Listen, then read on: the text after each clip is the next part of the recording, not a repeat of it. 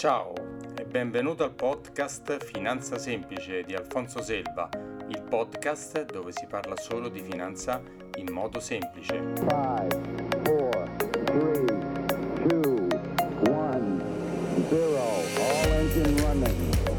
Liftoff. Puntata numero 83. NFT, Non Fungible Token. Ma che vuol dire questa nuova abbreviazione? Beh, prima di tutto hai ragione.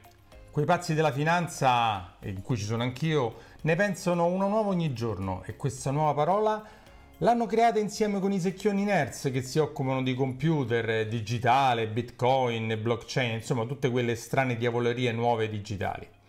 Chiaramente ora riderai come un matto perché per spiegare una parola strana ne ha usate altre ancora poco chiare.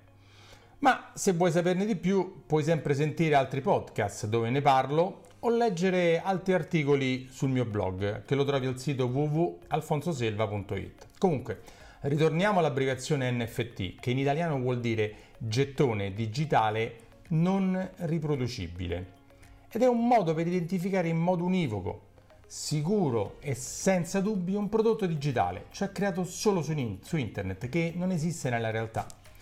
Per essere chiaro, quando una cosa digitale è marchiata con un NFT, allora è come se ci fosse la firma dell'autore del quadro sopra, come su un Picasso c'è scritto sotto Picasso. E nessuno può dire che non sia vero o che ce ne siano copie se non firmate con un NFT.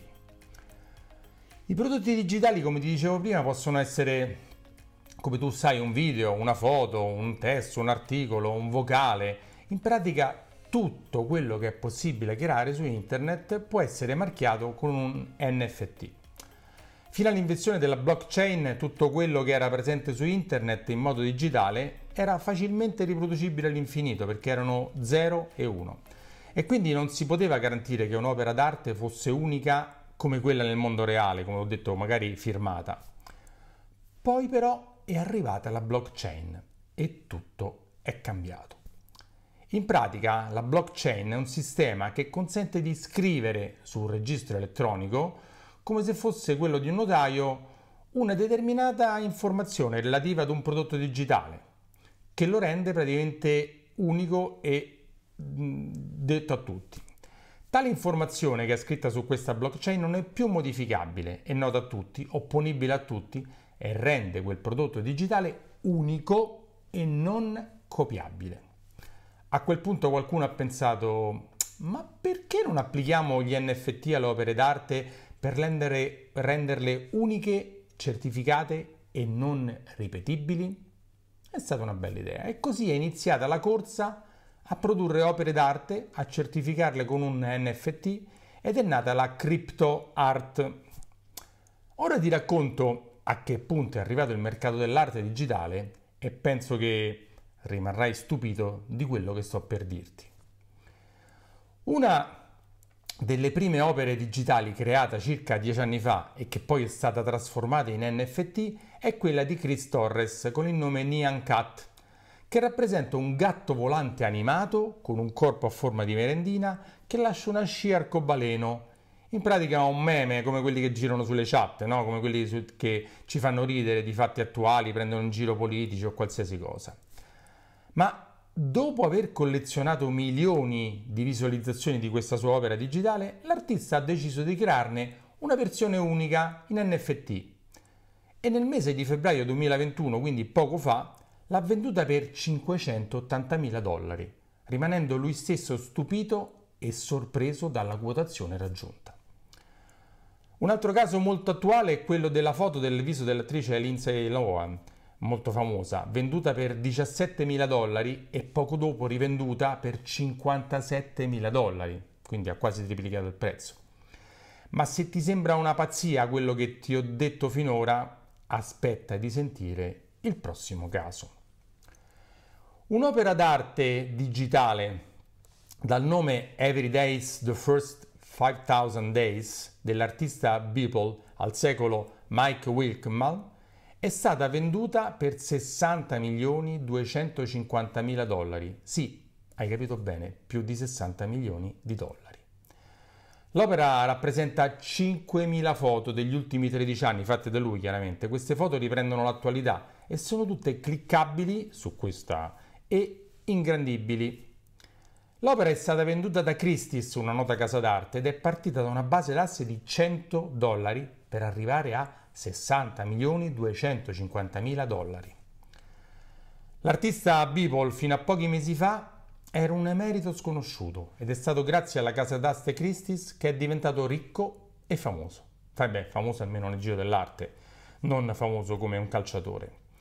La cosa è stata possibile grazie all'utilizzo della blockchain, generando uno smart contract su, una, su piattaforma Ether, creando quindi un NFT che ne garantisce l'unicità dell'opera. Sì, sì, lo so, lo so, dai, ho usato ancora parole strane ma è l'unico modo che ho per descrivere con esattezza cosa e come è possibile creare un NFT. Ma non è finita. Qualche giorno prima della vendita per più di 60 milioni di dollari, un'altra opera, sempre di Beeple, era stata venduta per 6 milioni e 600 mila dollari. L'opera è un semplice file video di 10 secondi e anche questa è stata garantita da un NFT. Sul mercato ci sono molti siti che consentono di scambiare le opere d'arte digitali, come quelle che abbiamo nominato fino adesso, sono tipo Marketplace, Super Rare, Rarible, Now Origin, ma quella più importante di tutte è Nifty Gateway, che ha compravenduto opere di più di 100 artisti, generando un fatturato di circa 22 milioni di dollari in pochissimo tempo.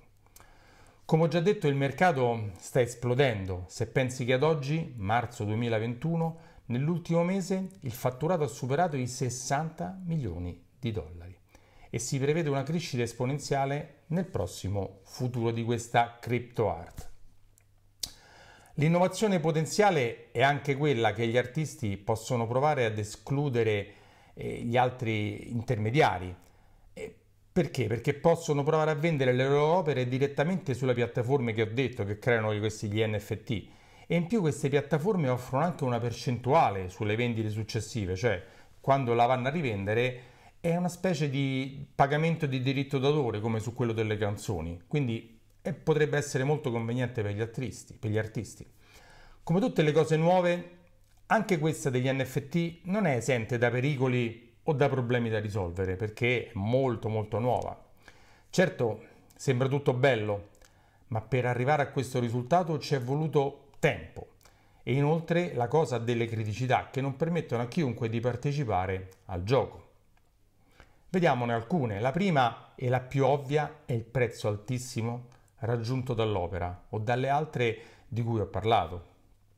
Ma come per le opere fisiche, Esistono anche opere d'arte a prezzi più accessibili, come quella della foto dell'attrice.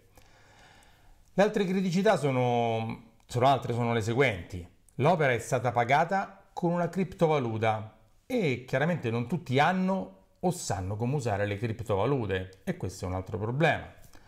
Un altro aspetto da considerare è che il pagamento in criptovaluta, in questo caso l'Ether, che usa, l'Ether che usa la blockchain di Ethereum, è altamente volatile, nel senso che la sua quotazione può salire e scendere anche nella stessa giornata di grandi, di, con grossi alti e bassi. Un altro esempio, eh, leggi, per capire questa cosa possiamo leggere cosa scrive la casa d'arte Christie's come avvertenza nel suo contratto di vendita. E cosa dice in questo contratto? Dice che acquistando, possedendo, utilizzando NFT riconosci e ti assumi espressamente tutti i rischi inclusi, compresi quelli di perdere l'accesso a NFT a causa di perdite di chiave private, errore di custodia, errore dell'acquirente, rischio di attacchi digitali, hacker e pirateria informatica, debolezze della sicurezza, o un rischio di intervento regolamentare sfavorevole in una o più giurisdizioni, rischi correlati a tassazione e così via. Quindi tante avvertenze. Ma non è finita. C'è anche un problema nella conservazione sicura della copia digitale in NFT, che è costosa e di difficile gestione, non è che la puoi lasciare così in un computer qualsiasi. Altro problema è quello di come considerare il guadagno rispetto alle tasse da pagare e anche l'IVA da calcolare, visto che l'Agenzia delle Entrate per rimanere qua noi in Italia non riconosce le sculture 3D delle opere d'arte e quindi per loro non va bene l'IVA al 10%, ma è un'IVA diversa. Un altro aspetto da affrontare è quello della tokenizzazione delle opere d'arte, lo so, una strana parola, ma vuol dire che li dividono in tanti token NFT come se fossero azioni di una società quotata. E lo fanno già, eh, è una cosa che già si fa. In pratica è come se l'opera d'arte venduta per 60 milioni 250 mila dollari fosse divisa in 1000 token o gettoni o quote da 60.250 dollari l'uno, per poi vendere ogni token a una persona diversa. E il problema è che in questo caso si trasformerebbe una singola opera d'arte in un prodotto finanziario che se fosse venduto su una piattaforma normale di quelle che ho detto prima, violerebbe le leggi che regolano la sollecitazione del pubblico risparmio, che possono fare solo banche e società autorizzate. Beh, ad oggi le varie componenti che si usano per digitalizzare opere d'arte, cioè blockchain, NFT e criptovalute, non dialogano tra loro, ma quando saranno superati i limiti tecnologici, legali e finanziari, tutto quello che riguarda l'innovazione nell'arte sarà gestibile con facilità come oggi per altre cose e senza limiti di tempo o modi. Per concludere, l'invenzione dell'NFT e il suo uso nell'arte digitale ha spinto queste opere che prima non valevano nulla, diciamolo, a prezzi incredibili, folli, ho voluto fare questo articolo, questo video, per portare a conoscenza di tutti questo nuovo modo di investire nell'arte, che è ancora ai più sconosciuto. Se vuoi approfondire vai sul mio sito www.alfonsosilva.it e fissa una consulenza con me. Ciao e ci vediamo alla prossima. Anzi, chiaramente più che ci vediamo ci sentiamo alla prossima. Se sei arrivato fino a qua complimenti anche oggi perché è una puntata lunghettina, però molto interessante, credo, su una nuova cosa dell'arte. Se ti è piaciuta lascia le 5 stellette su Apple Podcast e lascia una bella recensione per far sì che questo podcast arrivi sempre più gente e per diffondere un po' questo verbo della consulenza finanziaria. Ciao e come ti ho detto prima ci prossima.